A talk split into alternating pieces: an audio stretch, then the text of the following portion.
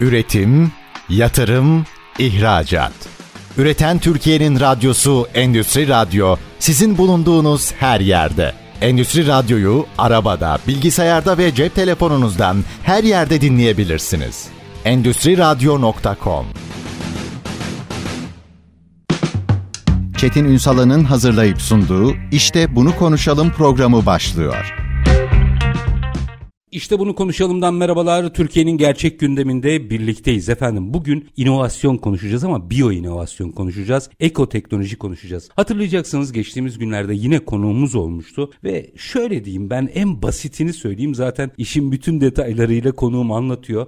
Doğadan ilham alarak aslında yaratıcılık mümkün, yeni ürünler, inovasyon gözümüzün önünde. Ve biz bunları geçtiğimiz günlerde yaptığımız programda vakalarla birlikte, örneklerle birlikte yani olabilir diye değil, olanlarla birlikte sizlerle paylaşmıştık. Süremiz yetmedi. Çok ilgi çektiğini de biliyorum ve o yüzden dedik ki konuşmaya devam edelim. Bugün konuğumuz Ekoteknoloji ve Biyoinovasyon Enstitüsü Derneği Genel Sekreteri Altuğ Revnak Ete. Sayın Ete hoş geldiniz. Hoş bulduk efendim. Çok teşekkür ediyorum beni sürekli davet ettiğiniz için. Estağfurullah. Sizinle sohbet bir zevk. Aynı zevk bana ait. Ee, sağ olun. Sizle de öyle sohbet. Çünkü ufkumuz genişliyor. Hem dünyada yapılan hem Türkiye'de de aslında yapılan Doğru uygulamalara yapılıyor. baktığımızda bizim ilham alacağımız öyle hani oturup böyle bir ilham gelsin diye beklemeye gerek yok. Doğada hepsinin deşifresi var. Doğru. Bunu anlıyoruz. Ve geçen sefer çok güzel vakalarla örnekleri aktarmıştınız bize. Şu inovasyonun bir ayakları yere basan halini konuşalım. Devam edelim mi? Biz doğadan hangi bakış açısıyla yeni inovatif fikirler bulabiliriz? Belki buradan başlayalım yine sohbetimize. Şimdi inovasyon çok konuşuluyor yıllardır. Amaç keşif yapmak ama o keşifi hayata yansıtmak. Hı hı. Endüstriyel olması. Endüstriyel yani. olması, teknolojik olması ama yani buradaki en hassas konu doğayı atık bırakmaması. Yani çevre sorunlarına artı yük getirecek değil, çevre sorunlarını ortadan kaldıracak teknolojik buluşlar önemli. Biz bunu geç fark ettik. Yani doğadaki teknik donanımın diyeyim, yazılımın ve bütün teknolojik diyebileceğimiz canlıların ki kendi vücudumuzda öyle, bütün organizmalar öyle. Hiçbir atığı yok, hiçbir zararlı atığı yok diyeyim. Doğadaki her şey dönüşüm içerisinde sıfırlanıyor ve bütün bırakılan atıklar bir başka canlıya faydaya dönüşüyor. Şimdi biz bunu taklit etmeyi öğrenmemiz çevre sorunları başladıktan sonra oldu. Ondan öncesinde işte o şey 2. Dünya Savaşı sonrası ağır sanayinin hırpaladık dünyayı. E, evet yani kullanmakta olduğu enerji, kaynaklar, madenler bunların tamamı dünyayı çok ciddi anlamda bozdu. O bozduğunu da yeni yeni anlıyoruz. Çünkü türlerin yok oluşu çok arttı. Geçmişe baktığımızdaki türlerle şu son 50 yıl içerisindeki kaybolan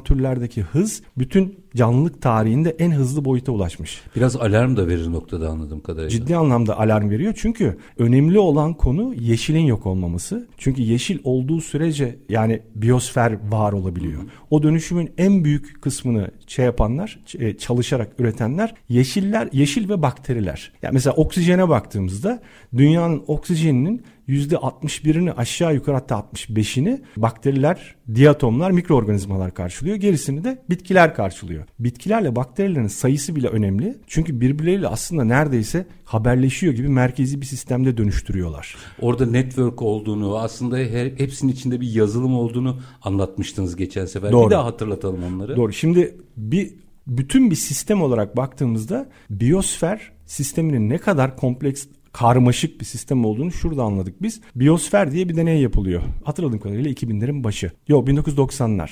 Şeyde Arizona çölünde bir sera kuruluyor. Büyük bir sera kuruluyor. Biosferdeki parçaların yani komponentlerin nasıl bir arada işlediğini anlayabilmek için yani sahte bir aslında şey oluşturuluyor. Çevre oluşturuluyor.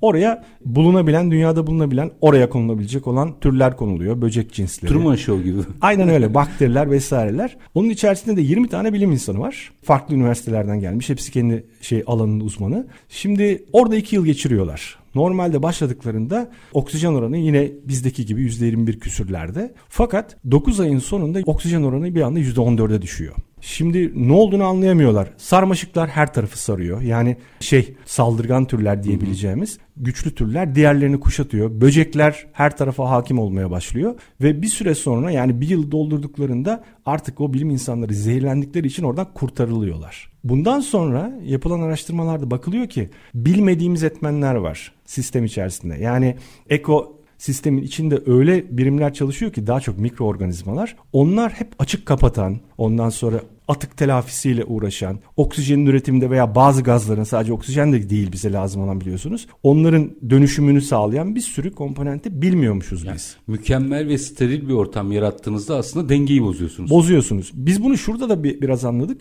Çernobil'de olan felaketi hatırlarız belki. Oradan sonra 6 yıl süresi içerisinde şeyi incelediler. Oradaki binaları incelediler. Binalar çok ciddi anlamda çok hızlı bir bozulmaya uğradı. Şimdi yani çatlamalar, o betonların parçalanması yani 6 yıl sonra oraya, gittiklerinde sanki böyle 100 yıl önce sinden kalma bir kalıntı gibi buldular orayı. Bunu araştırdı bilim insanları neden bu oldu diye. Baktılar ki içinde canlı yaşamayan sistemde bozulma çok hızlı oluyor. Yani canlının verdiği nefes, ondan çıkan gazlar, canlılar diyeyim sadece insan değil. Orada yaşayan kertenkeleden böceğe, orada olduğu takdirde sistem birlikte çalışmaya uygun. Diğer türlü bozulma çok hızlı oluyor. Dünyada da canlı türü azaldıkça bu sefer ne oluyor?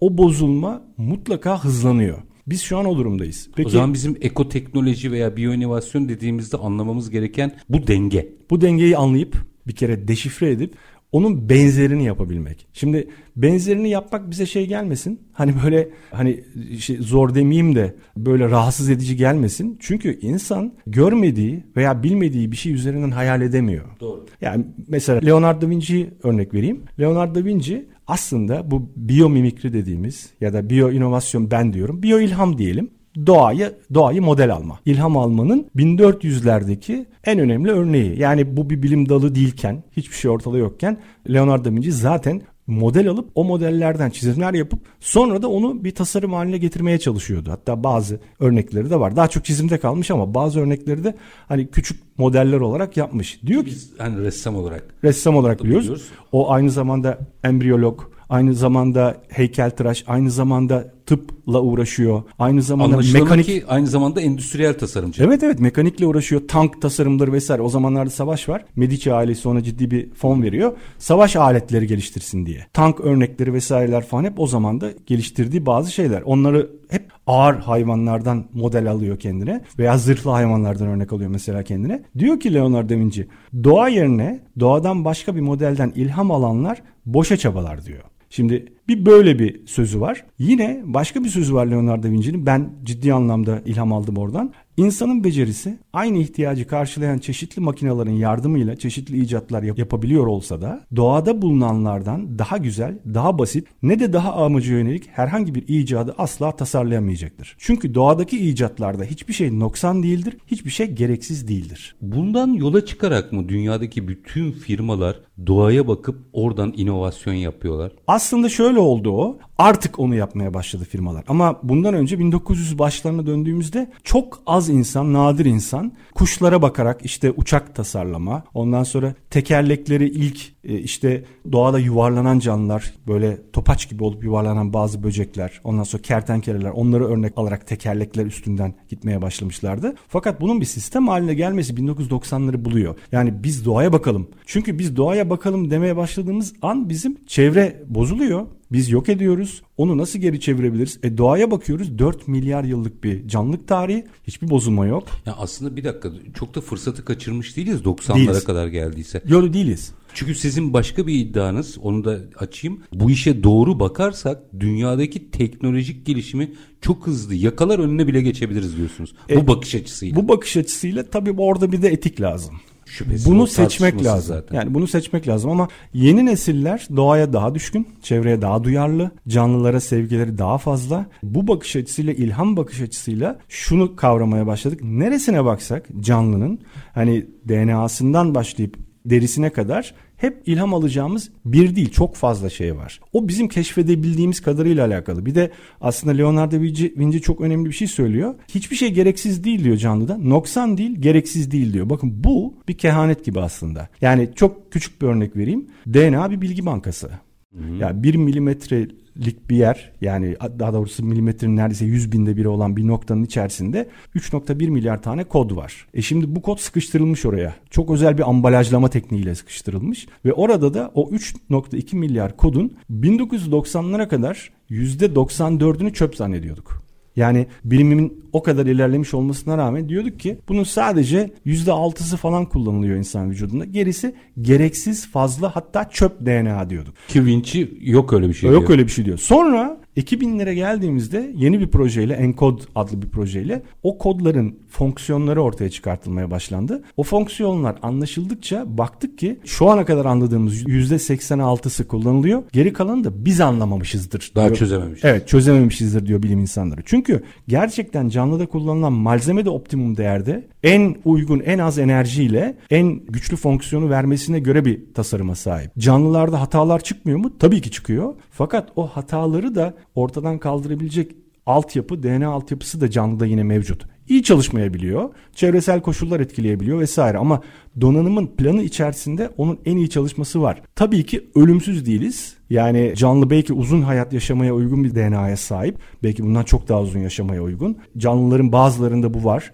Mesela bazı ağaçlar bugün 12.500 yıl yaşında ve yaşıyor hala. Aslında ölçek olarak baktığımızda bizim de yaşımız yani ömrümüz uzadı dünyada. Uzuyor ve DNA buna da uygun. Ama bizim beslenme alışkanlıklarımızın bozukluğu, dünyadaki zehirler, kimyasallar, şunlar bunlar buna tabii etmenler. Ama daha uzun yaşama uygun bir altyapımız aslında var. Bizim kullanımımızla alakalı. Biz şeye doğaya baktığımızda birçok canlıda da artık şunu da yapabiliyoruz biz. Çok uzun ömürler var. Kaplumbağalar, bazı şeyler, kargalar 400 yıl yaşıyor. Ondan sonra yani böyle 11-12 bin yıllara kadar yaşayabilecek canlılar var. Şimdi bunun DNA'sından örnek alıp kendimize acaba kopyalayıp veya benzerini üretip insanın DNA'sına takabilir miyiz gibi genetik çalışmalar başladı artık. Evet insanın bir malzeme ömrü var fakat uzun yaşayan canlılardan örnek alarak belki hayatımızı uzatabilecek bazı çalışmalar yapacağız. O da ilham konusu. Ne kadar mikro veya nano alana girersek daha büyük bir aslında mucizeyle Ki karşılaşıyoruz. şu anda en popüler alanlardan biri gen teknolojisi. Çok tartışılıyor ve konuşuluyor üzerinde. Evet.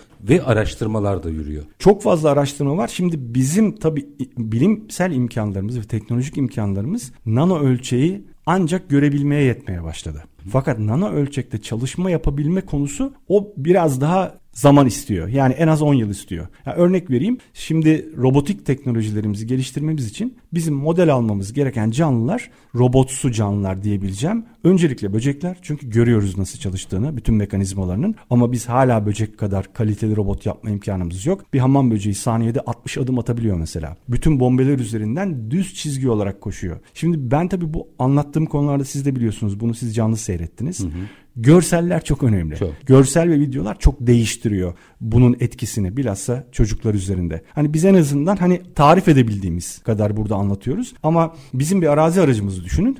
Arazide giderken ne kadar büyük zorluklarla offroad yarışlarında o girip çıktıkları yerlerde görüyoruz. Ama bir örümcek, bir hamam böceği veya yengeçlerin koşarken hiçbir engebeye takılmadan düz çizgi halinde koştuklarını görüyoruz. Birçoğunun zırhı şey geçirmiyor, nükleer şeye dayanıklı. Ondan sonra saldırıya dayanıklı. Isı geçirmiyor. Birçoğu çok yüksek ısılarda yaşayabiliyorlar. Hatta bir canlı örnek vereceğim. Tartigrat. Bu bir su canlısı. Aşağı yukarı 1 milimetre boylarında civarı. Bu şey top top böyle yumru yumru 8 bacaklı bir hayvan. Bu canlı yosunlarda ve su kenarlarında yaşıyor. Dünyanın en dayanıklı canlısı. Aslında bu bir süper kahraman. Yani bundan örnek alın siz bir süper kahraman filmi çekersiniz. Bu canlının dayanıklılığını ölçmek için uzaya gönderdiler.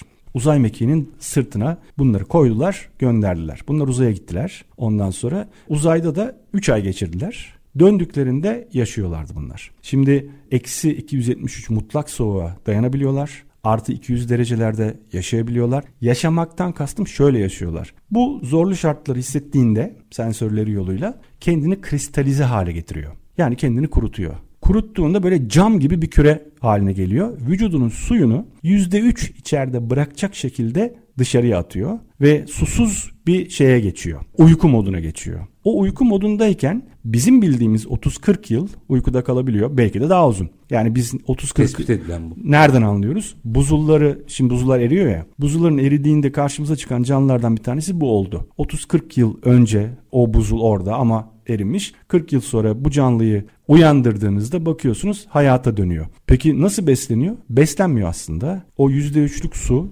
ve kristalize olmuş şekerle o kendini hayatta tutuyor ve ondan sonra kendini hayata döndürürken de çok enteresan başka bir şey daha var. Bu kristal parçaları bazen kırılabiliyor. Şimdi o kadar cins bir canlı ki bu. O kırılan kristal parçaları suyu bulduğunda mesela yağmur yediğinde o parçalar birbirini bulup toplamaya başlıyor. Yani birbirine yapışarak şimdi siz düşünsenize canlı parçalanmış kol bacak kafa başka yerde birleşmeye başlıyor Civa bunlar. gibi. Civa gibi ve DNA'sını da tekrar doğru sıralamayla bir araya getirebiliyor. Şimdi bu müthiş bir örnekti. Bir araya gideceğim. Bunları biraz açmak lazım. Belki somutlaştırmak da lazım. Tamam. Anladığım kadarıyla dünyada tasarım dediğinizde, inovasyon dediğinizde insanlar bunları inceliyorlar. Doğru. Yani işte "Hmm, bir ilham geldi bakayım şöyle bir şey tasarladım değil. Ne oluyor? Oradan bir ilham alıyorlar. Bizim bir kere bu ezberi bozarak buraya evrilmemiz gerekiyor. Doğru. Nasıl? Onu da görerek yapıyoruz. Minik bir araya gideceğim. Bununla ilgili projeniz var biliyorum. Bir, bir araya gidelim. Aranın ardından nasıl sorusunun yanıtını da arayacağız. Kısa bir ara efendim. Aranın ardından Ekoteknoloji ve Biyoinovasyon Enstitüsü Derneği Genel Sekreteri Altur Revnak Eti ile ekoteknoloji ve biyoinovasyonu konuşmaya devam edeceğiz. Lütfen bizden ayrılmayın. Üretim, yatırım, ihracat. Üreten Türkiye'nin radyosu Endüstri Radyo sizin bulunduğunuz her yerde. Endüstri Radyo'yu arabada, bilgisayarda ve cep telefonunuzdan her yerde dinleyebilirsiniz. Endüstri Radyo.com Kısa bir aranın ardından işte bunu konuşalım devam ediyor. Konuğumuz Ekoteknoloji ve Biyoinovasyon Enstitüsü Derneği Genel Sekreteri Altuğ Revnak Eti. Şimdi Altuğ Bey enteresan şeyler anlatıyorsunuz. Şimdi birkaç nokta var. Demin tartigrattan bahsettiniz. Arada öğrendim ona aynı zamanda su ayısı deniyormuş galiba. E yani gitmiş uzaya kristalize oluyor, birleşiyor falan. Endüstriyel olarak baktığınızda mesela çıktısı ne? Onu da hemen dinleyicilerimize Hemen paylaşalım. söyleyelim. Şimdi öncelikle tıp, insan sağlığı. Çünkü mesela şöyle düşünün. DNA'sını kristalize hale getirip yani kurutup sonra tekrar hayata döndürebilen bir canlı var karşımızda. Şimdi düşünün. Bizim en büyük sorunumuz mesela kan taşımak. Trombositleri taşıyamıyorsunuz. Düşünsenize onlar iki gün ömrü var. Çıkarttığınızda vücuttan mesela bir askerin yanına kendi trombositlerini verdiğinizi düşünün. Yani asker gidiyor. O asker gittiğinde o harekatta kendi trombositleri yanında olursa o kan kaybı durumunda o trombositler kullanılarak hayat kurtarır. Ya da aşılar. Aşıyı siz buzdolabı şartlarında taşıyordunuz bugüne kadar. Kuru aşı üretildi. Bakın bu üretildi hemen. İlham kaynağı İlham budur. kaynağı bu canlı tabii ki. Kristalize edip yani toz haline getirip aşıyı Afrika'da bugün zarfın içerisinde götürüyorsunuz. Suyla bir- birleştirdiğinizde aşı çalışır halde. Başka birçok biyolojik komponent de böyle. Laboratuvarlarda bir kanı ya da herhangi biyolojik bir malzemeyi şey yapmanın, hayatta tutmanın ya da kullanılır halde tutmanın bir maliyeti var. Buzdolabı maliyeti. Düşünsenize koca laboratuvar kuruyorsunuz ama hiç buna gerek olmadan kuru bir şekilde onları tutup onları saklayıp taşıyabilme gıdaları yine taşıyabilme, kurutup tekrar şey yapma, bozulmayı engelleyecek şekilde hayata döndürme veya işte kullanılır hale getirme hep bu canlıdan örnek Her alınarak- alanda her sektör. Şu canlıyı inceleyerek mi buldu da Evet. ilham aldı? Ve her farklı üniversite bu canlıların başka bir konusunu inceledi. Birisi aşı ile ilgili çalıştı. Biri trombositlerle ilgili bir gıda çalıştı. ile ilgili. Aynen öyle. Çünkü bu tarz canlılarda bitmiyor ilham noktası. Nereden baktığınıza bağlı. Robotikle ilgilenen onun ayaklarıyla ilgileniyor veya onun pompasıyla ilgileniyor. Veya işte yazılımla ilgilenen kişi onun DNA'sıyla ilgileniyor. Dünyada üniversitelerde bunlar mı konuşuluyor? Dünyada üniversitelerde biyo alanda bunlar konuşuluyor. Şimdi biyo ve mühendisliğin içerisinde artık buna mesela Avrupa biyonik diyor. Biyonik denilen bu eğitim doğadan ilham alıp da mühendislik ve şey teknoloji geliştirmenin yolu. Ama sır burada anladığım kadarıyla. Sır burada. Siz mesela arada da biraz sohbet ederken bir takım kurgu fi- bilim filmlerinde de buna atıflarda olan şey tartigrattan bahsetmiyorum. Bu tip gelişmelere atıfta bulunan böyle ipuçlarının aslında insanlara da anlatıldığını söylediniz. Hadi onları da dinleyicilerimizle paylaşalım mı? Sadece teknolojide değil tabii. Yani e, senaryolarda bugün film sektöründen yani edebiyat dünyasına kadar canlılardan senaryolaştırılmış birçok konu var. Biz onu seyrediyoruz belki fark etmiyoruz. Şimdi bizim uzaylı diye bize gösterilen bütün senaryolarda aşağı yukarı hep böcek hayatları var. Ya da mikroorganizma hayatları var. Şeye tasarımsal olarak da o bir- birkaç tane film vardı çok bilinen. Onlardaki o yaratık işte Alien diye bir film vardı mesela. Oradaki Evet. yaratık bildiğiniz şeyin helikopter böceğinin su altı larva halidir. Tam anlamıyla odur. Yine Cotessia glomerata diye bir arı var. Ondan örnek alarak mesela Koza filmini yapmışlardı ki bu canlı inanılmaz bir hayata sahip. Bu canlının bir gün ömrü var. Sadece bir gün. O bir günlük ömründe kendi soyunu devam ettirmesi lazım. Önce beslenecek sonra kendi soyunu devam ettirecek. Ve kendi soyunu devam ettirmesi için de özel bir karınca grubuna ihtiyacı var. Neden? Şundan ihtiyaç duyuyor.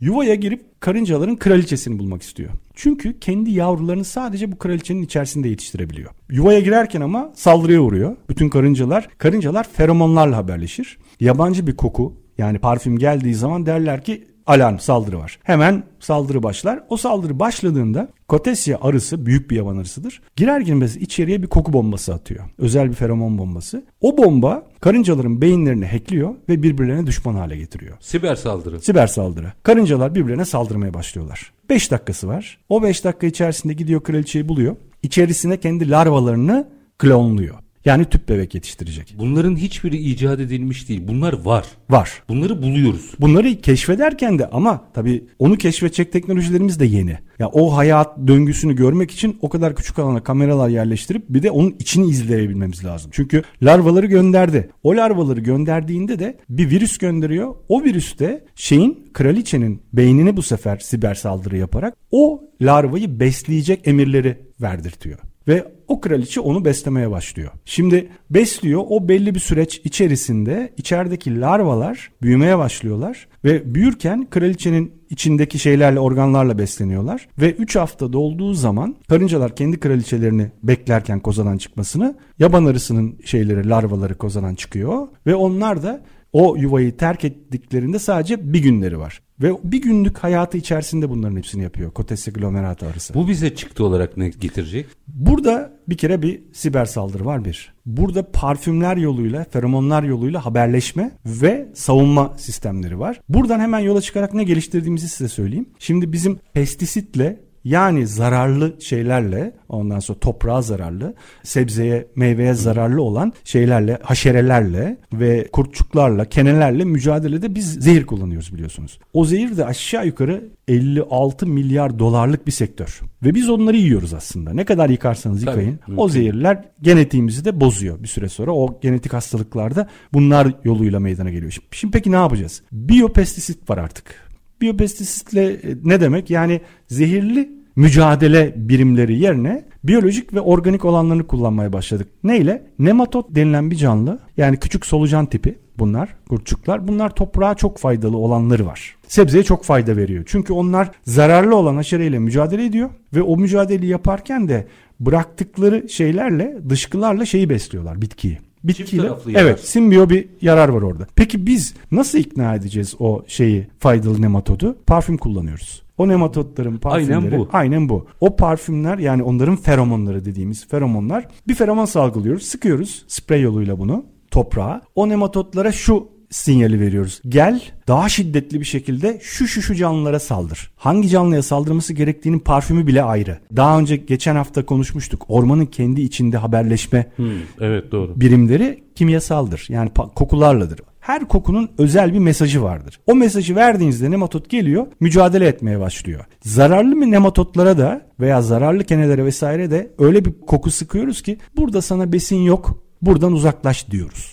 Bunu dediğimiz zaman ne oluyor? Hiçbir zehir kullanmadan onların dilini konuşarak onları ikna etmiş oluyoruz. Buyurun organik tarıma adım adım gidiş. Evet. Yolu belli. Ve bu sadece çözebildiğimiz nematotun dili veya birkaç tane oradaki canlının dili. Biz bütün böceklerin veya bütün o altta çalışan birimlerin dillerini öğrenirsek hepsi kimyasal sonuçta. Bunu sadece araştırmaya bakıyor. Biz kendi lokal toprağımızdaki canlılarla ilgili çalışmayı yaptık mı buradaki kendi tarımımızı ilerletecek kokuları kullanmayı öğreniyoruz. Ne noktadayız? Bunları ne kadar biliyoruz? Bu yıllardır anlatıyorsunuz biliyorum da. Valla ciddi çalışmalar biyomühendislik bölümlerinde Türkiye'de var. Ya birkaç üniversitede ciddi çalışmalar yapılıyor ama biyomimetik dediğimiz yani bu biyo ilham başlı başına bir bölüm veya bir alan olmalı. Lisans İlham olarak kısmı. da evet lisans olarak da daha küçük yaşta K12'de de yani hatta anaokulundan başlayacak şekilde şeyi dozajı arttırılarak ondan sonra ilham en erken yaşta verilmesi gerekir. Lisansta da benim kanaatim fen bilimlerinin ilk hazırlık sınıfında herkese verilmeli. Çünkü onu dinleyen herkes kendine oradan bir şey alıp hemen yönelim sahibi olabiliyor. Ben mesela liselerde anlattığımda fenle hiç alakası olmayan talebelerin bunu dinleyip de genetik bölümlerine girdiklerini onlar girdikten yıllar sonra bana yazdıkları maillerle öğreniyorum. Orada bir faz daha atlıyorsunuz. Bir üç dakika sonra oraya gideceğim ama girizgahını yapalım. Şimdi sizin liselerde hatta daha alt sınıflara gidip bunları yıllardır anlattığınızı biliyorum. Doğru. Enteresan dönüşler olduğunu da biliyorum sohbetlerinizden. Evet. Yani çocuklar demek ki o potansiyel var. O zeka seviyesi var bizim çocuklar. Sadece bakış açısını kırmak gerekiyor gerekiyor. Fazla fazla var. Şimdi bir hamle daha yapıyorsunuz. Diyorsunuz ki bununla ilgili bir hayvanat bahçesi yapmalıyım ki her şeyi görsünler.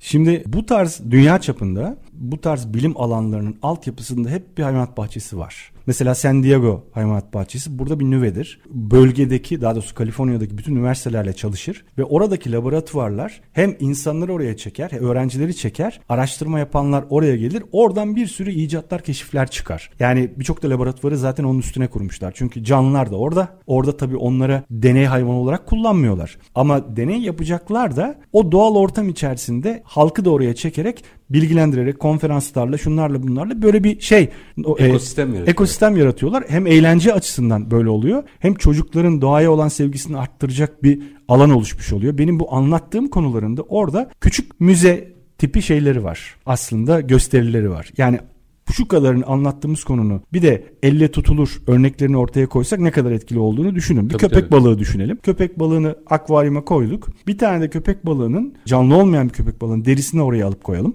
Bir de 3D printerla daha büyütülmüş nano ölçeğin büyütülmüş elle dokunulabilir halde olanını gösterelim. Bir de köpek balığı derisi model alınarak geliştirilmiş mayolar, kumaşlar veya uçaklarda kullanılan kaplamaları oraya koyalım. Çocuk onu görsün. Biz bunu yapıyoruz. Sadece resminden ve videosundan bile çocuklar coşuyor. Doğru. Bir de elle dokunduğu takdirde bundan bu yapılmış örnek alınarak. Acaba şundan ne yapılabilir? Hemen düşünmeye başlıyorlar. Ve çok yaratıcı fikirler ortaya yani çıkmaya başlıyor. Yani onun senaryosunu, hikayesini görürse çocuk Tabii. bu sefer düşünce matematiği değişiyor çocuk. Bir kere artık gözlemci olmaya başlıyor. Biz doğaya gözlemci olarak bakmaya başlıyoruz, incelemeye başlıyoruz ve derin düşünmeye başlıyoruz. Aslında istenilen bu değil mi? Yani o keşif mantığı için bir ilgi çekmek lazım. E canlılardan daha ilgi çekici ne olabilir yani? Zaten inanılmaz özellikleri var. Minik araya gideyim. Aranın ardından o proje nasıl çalışacak? Biraz onu konuşalım. Yani tamam örnek verdiniz. Köpek balığı örneği güzeldi ama mesela yurt dışında San Diego'da ne yapmışlar? Biz burada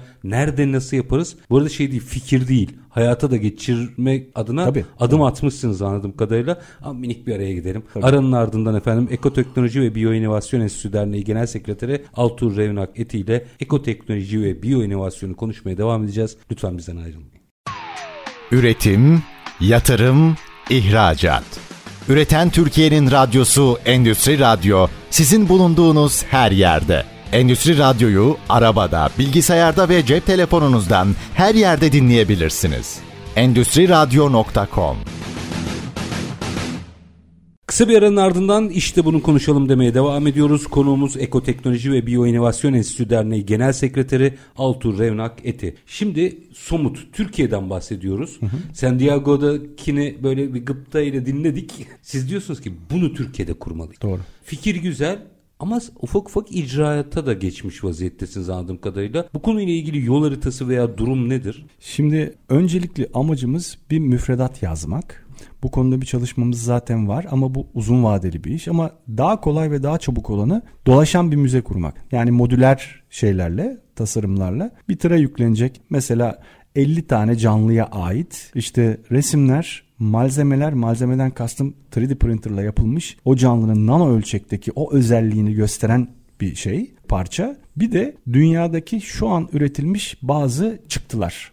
Yani, yani orijinali, ara detayı ve çıktısı bu. Çıktısı bu. Bu bir modül olacak. Böyle 50 tane modülü koyun şehir meydanlarına, okulları dolaşsın. Ondan sonra fen bilimleri merkezlerine koyun. Oradaki öğrencilerin doğan ilgisinden de bir eğitim altyapısı kuralım. Çok uzun sürmeyecek bir eğitim altyapısı. Çünkü burada önemli olan yöntemi göstermek. Model alma yöntemini gösterdikten şey sonra. öğretmek değil yani. Evet. Bakış açısını göstermek. Açık kaynaklarda zaten her gün yapılan buluşlar, keşifler var. Yani her gün en az 50 tane yeni keşif yapılıyor Bu bir canlı. Tabii, gibi. tabii böyle bir canlı. Ben yetişemiyorum artık yani internetten yapılmış olan keşiflerle ilgili bilgilere.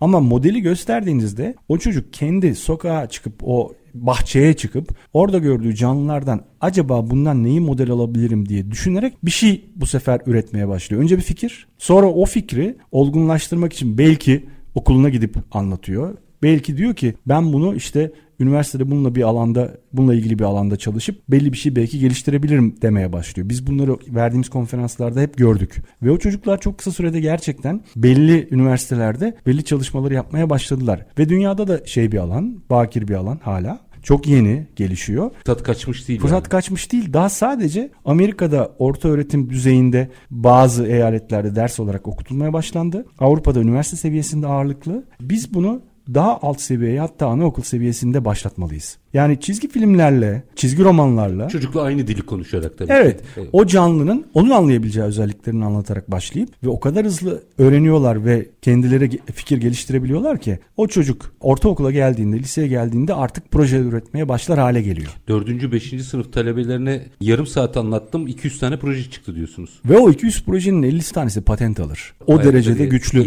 Evet evet güçlü. o derece güçlü. Onların hayal güçleri çok geniş.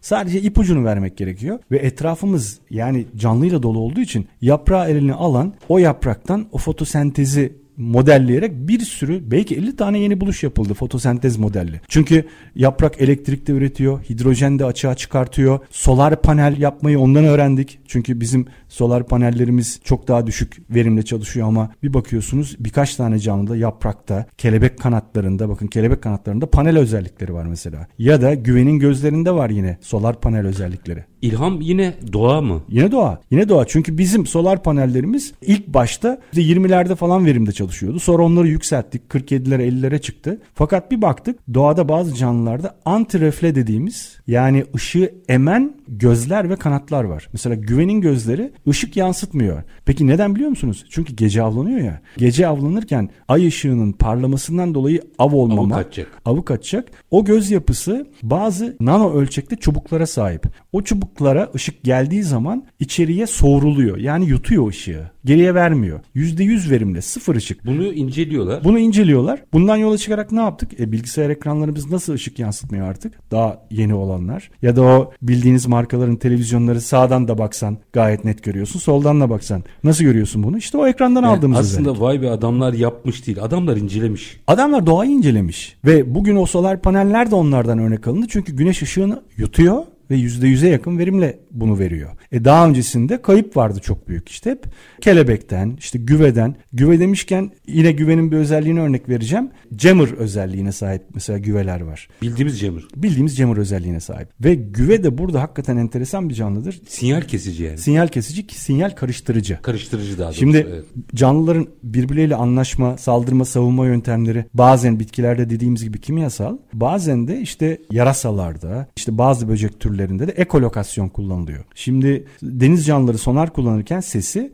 ultrasonu kullananlarda işte ağırlıklı yarasalar. Yarasa ses vuruşları yaparak o ses vuruşunun milyonlarcasının çarpıp geri gelmesini yorumlayarak beyninde bir görüntü çıkıyor. Görüntü meydana geliyor. Yani böceğe çarpıp geri gelenin şeyi frekans cevabı farklı. Ağaca çarpıp geri gelenin farklı. Dolayısıyla onu ayırt edecek bir üç boyutlu resim çıkıyor ortaya. Şimdi tabii bütün böcekleri yakalarken bir tane böceği yakalayamıyor. Bilim insanlarını şaşırtan bir konu bu. Kaplan güvesi dünyada 360 milyon yıldır yaşayan bir canlı. Kaplan güvesi. Evet. Bu canlı daha yarasalar dünyada yaratılmadan önce 200 milyon yıl önce de var. Bugün fosilleri elimizde ve bugünküyle de aynı. Şimdi bu çok enteresan bir şey. Çünkü bu canlıyı yakalayamıyor yarasa. Niye yakalayamıyor ya bir bakıyorlar. Yarasa ekolokasyonu şeyler ultrasonu yaymaya başladığında bu kaplan güvesi de onu algılayan bir sensöre sahip. Algıladığı anda saniyede 4500 tane ses vuruşu yaparak o şeyi karıştırıyor. Yarasanın ses vuruşunu O karıştırıyor. yüzden mi Jammer deniyor? O yüzden de jammer deniyor. Zaten karıştırma özelliği işte bu.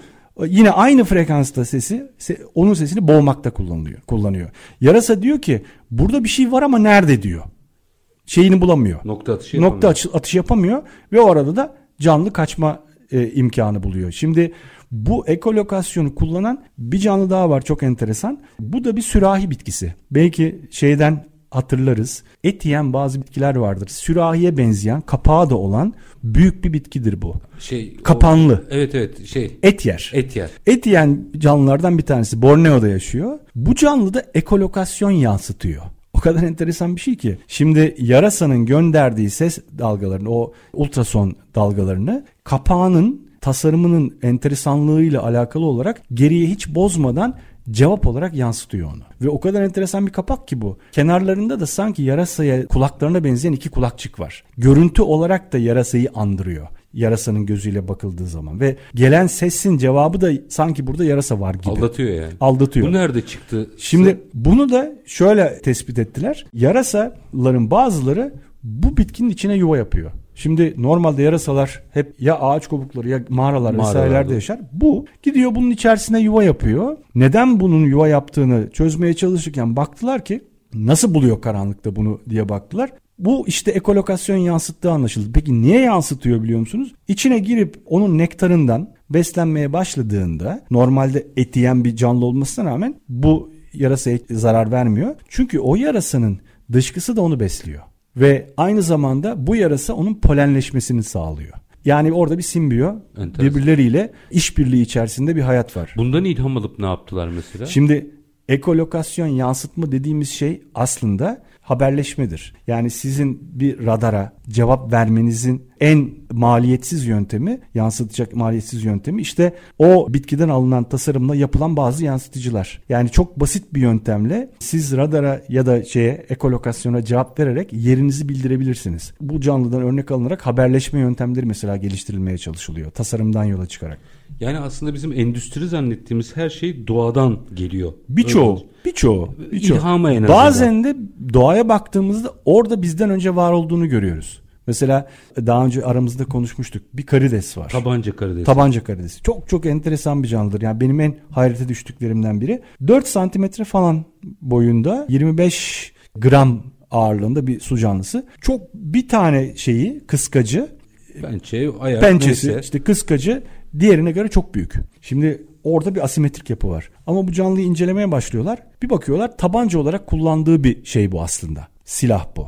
Onu açıp kapattığı zaman öyle bir vuruş yapıyor ki bu vuruşla milisaniyeler içerisinde bir ses dalgası ortaya çıkıyor. Bu ses dalgası 210 desibel.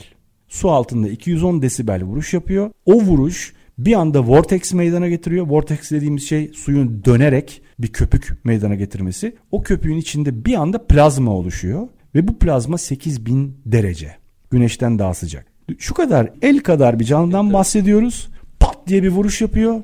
O vuruş saniyenin çok daha altında 8000 derece plazma ısısına dönüşüyor. Şimdi ve karşısındaki canlıyı şok dalgasıyla öldürüyor. Şimdi bu silah o kadar enteresan bir şey ki biz plazma teknolojisini bugün fizikte yeni aslında Konuşuyoruz, yeni yeni konuşuyoruz. Nerede kullanabileceğimiz üzerine çalışmalar yapıyoruz. Ama bu canlı aşağı yukarı bilinen haliyle 200 milyon yıldır bu tabancaya sahip. Çünkü fosillerinden de anlıyoruz bu tabanca. Onda o zamanda da var. Ve bununla yaşıyor. Şimdi biz buradan ne geliştirmeye çalışıyoruz? Bilim insanları bir defa sondaj yapma aletleriyle alakalı ucunda plazma meydana getiren sondaj aletleri yapmak istiyorlar. Toprağı kazmada, tünel kazmada, su çıkarmada ondan sonra burada maden aramada vesairede şurada burada kullanılacak bir sürü plazma kullanabilecekleri hatta plazma kalemleriyle ameliyatlar yapmak istiyorlar. Ondan sonra yine bu plazmayı şeylerin gemilerin suyun sürtünmesinden etkilenmeyecekleri bir alan oluşturmada kullanmak istiyorlar. Birçok kullanım alanı şu anda konuşuluyor ama daha taklit etme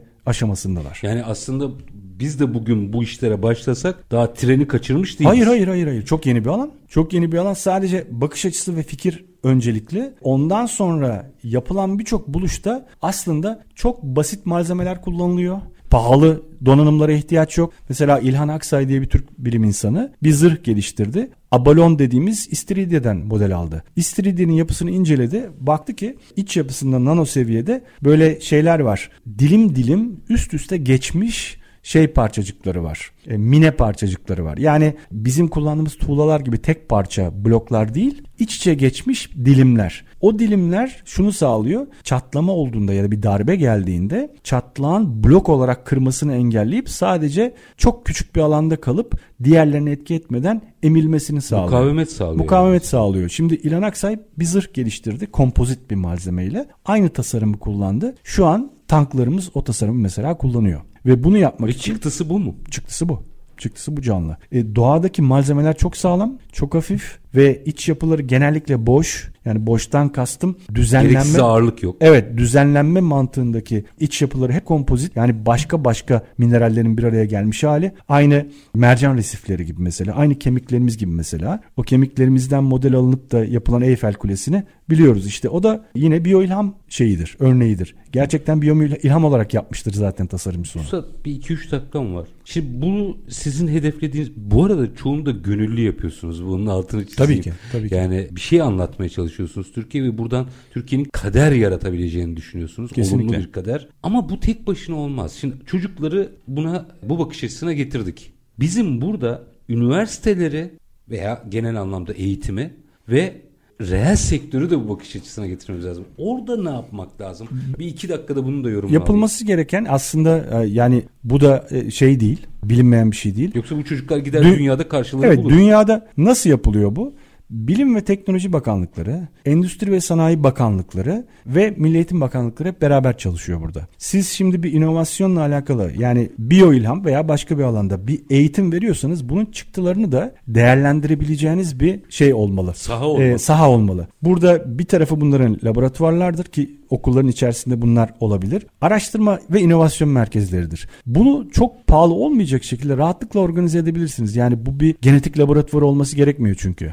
Yani bunu çok daha basit araç gereçlerle, 3D yazıcılarla ondan sonra ve konusunun uzmanı kişilerle bir araya getirebileceğiniz şekilde araştırma merkezleriyle yaparsınız. Ve Sanayi ve Endüstri Bakanlıkları da buradan olan çıktıları patentleyip onları hayata geçirdiğinde de bu çocukları teşvik edip arkadan gelecekleri de motive eder. Bu kadar basit. Bu kadar. Bu kadar. Zaten reel sektörde buradan çıktıları kullanacak. Şu an dünyada dünyada binlerce firma yani daha önce de konuşmuştuk 2025 civarı 6 trilyon dolarlık bir sektör haline getiriyor bunu. Yani biyo ilham konusunu. İçerisinde çok önemli sektörler var. Çimento gibi. Ondan sonra işte çimento ve beton gibi. Kimya ve malzeme üretimi burada yani her türlü malzeme, inşaatta kullandığımız malzemeden plastiklere. Bunların tamamı endüstriyel çalışmalarda artık biyo bazlı olmaya başladı. Yeni plastikler var mesela. O yeni ambalaj teknolojileri tamamı mantar bazlıdır mesela. Bu şey doğadaki plastikleri daha doğrusu doğadaki kompozitleri taklit eden yöntemlerle hiçbir atık bırakmayan hale gelmeye başladı zaten. Bunlar Türkiye'de çok kolay kurulabilir. Ve bütün bunlar doğaya uyumlu şekilde yapılıyor. uyumlu, doğaya dost ve bıraktığı atık doğaya dost. Yani sizin en son kalan atığınız da gübre olarak kullanılabiliyor. Ben yine virgül atacağım. Yani daha konuşacak çok şey Tabii var. ki, tabii yine ki. size buraya yoracağız bir gün. Zevkle. Çünkü bunlar bence herkesin bakış açısını bozması gereken eğer bir reel sektör konuşuyorsak da insan kaynağı konuşuyorsak da Türkiye'nin en bakış açısı kırılmış işletmeleri olarak kabul edilen startupları da konuşuyorsak bunları konuşuyor olmaları Kesinlikle. lazım. Bir daha hatırlatayım 2025 6 trilyon dolar Lık bir sektör haline sektör geliyor. haline geliyor ve işin çok başındayız. Bugün yakalayabiliriz diyorsunuz. Sadece bakış açısını değiştirerek Ekoteknoloji ve Biyoinovasyon Enstitüsü Derneği Genel Sekreteri Altur Revnak Eti yine çok keyifliydi. Yine virgül atıyorum. Çok teşekkür Yine ediyorum. sizi ağırlamaktan keyif alacağım. Çok teşekkür ediyorum Zevkle. efendim.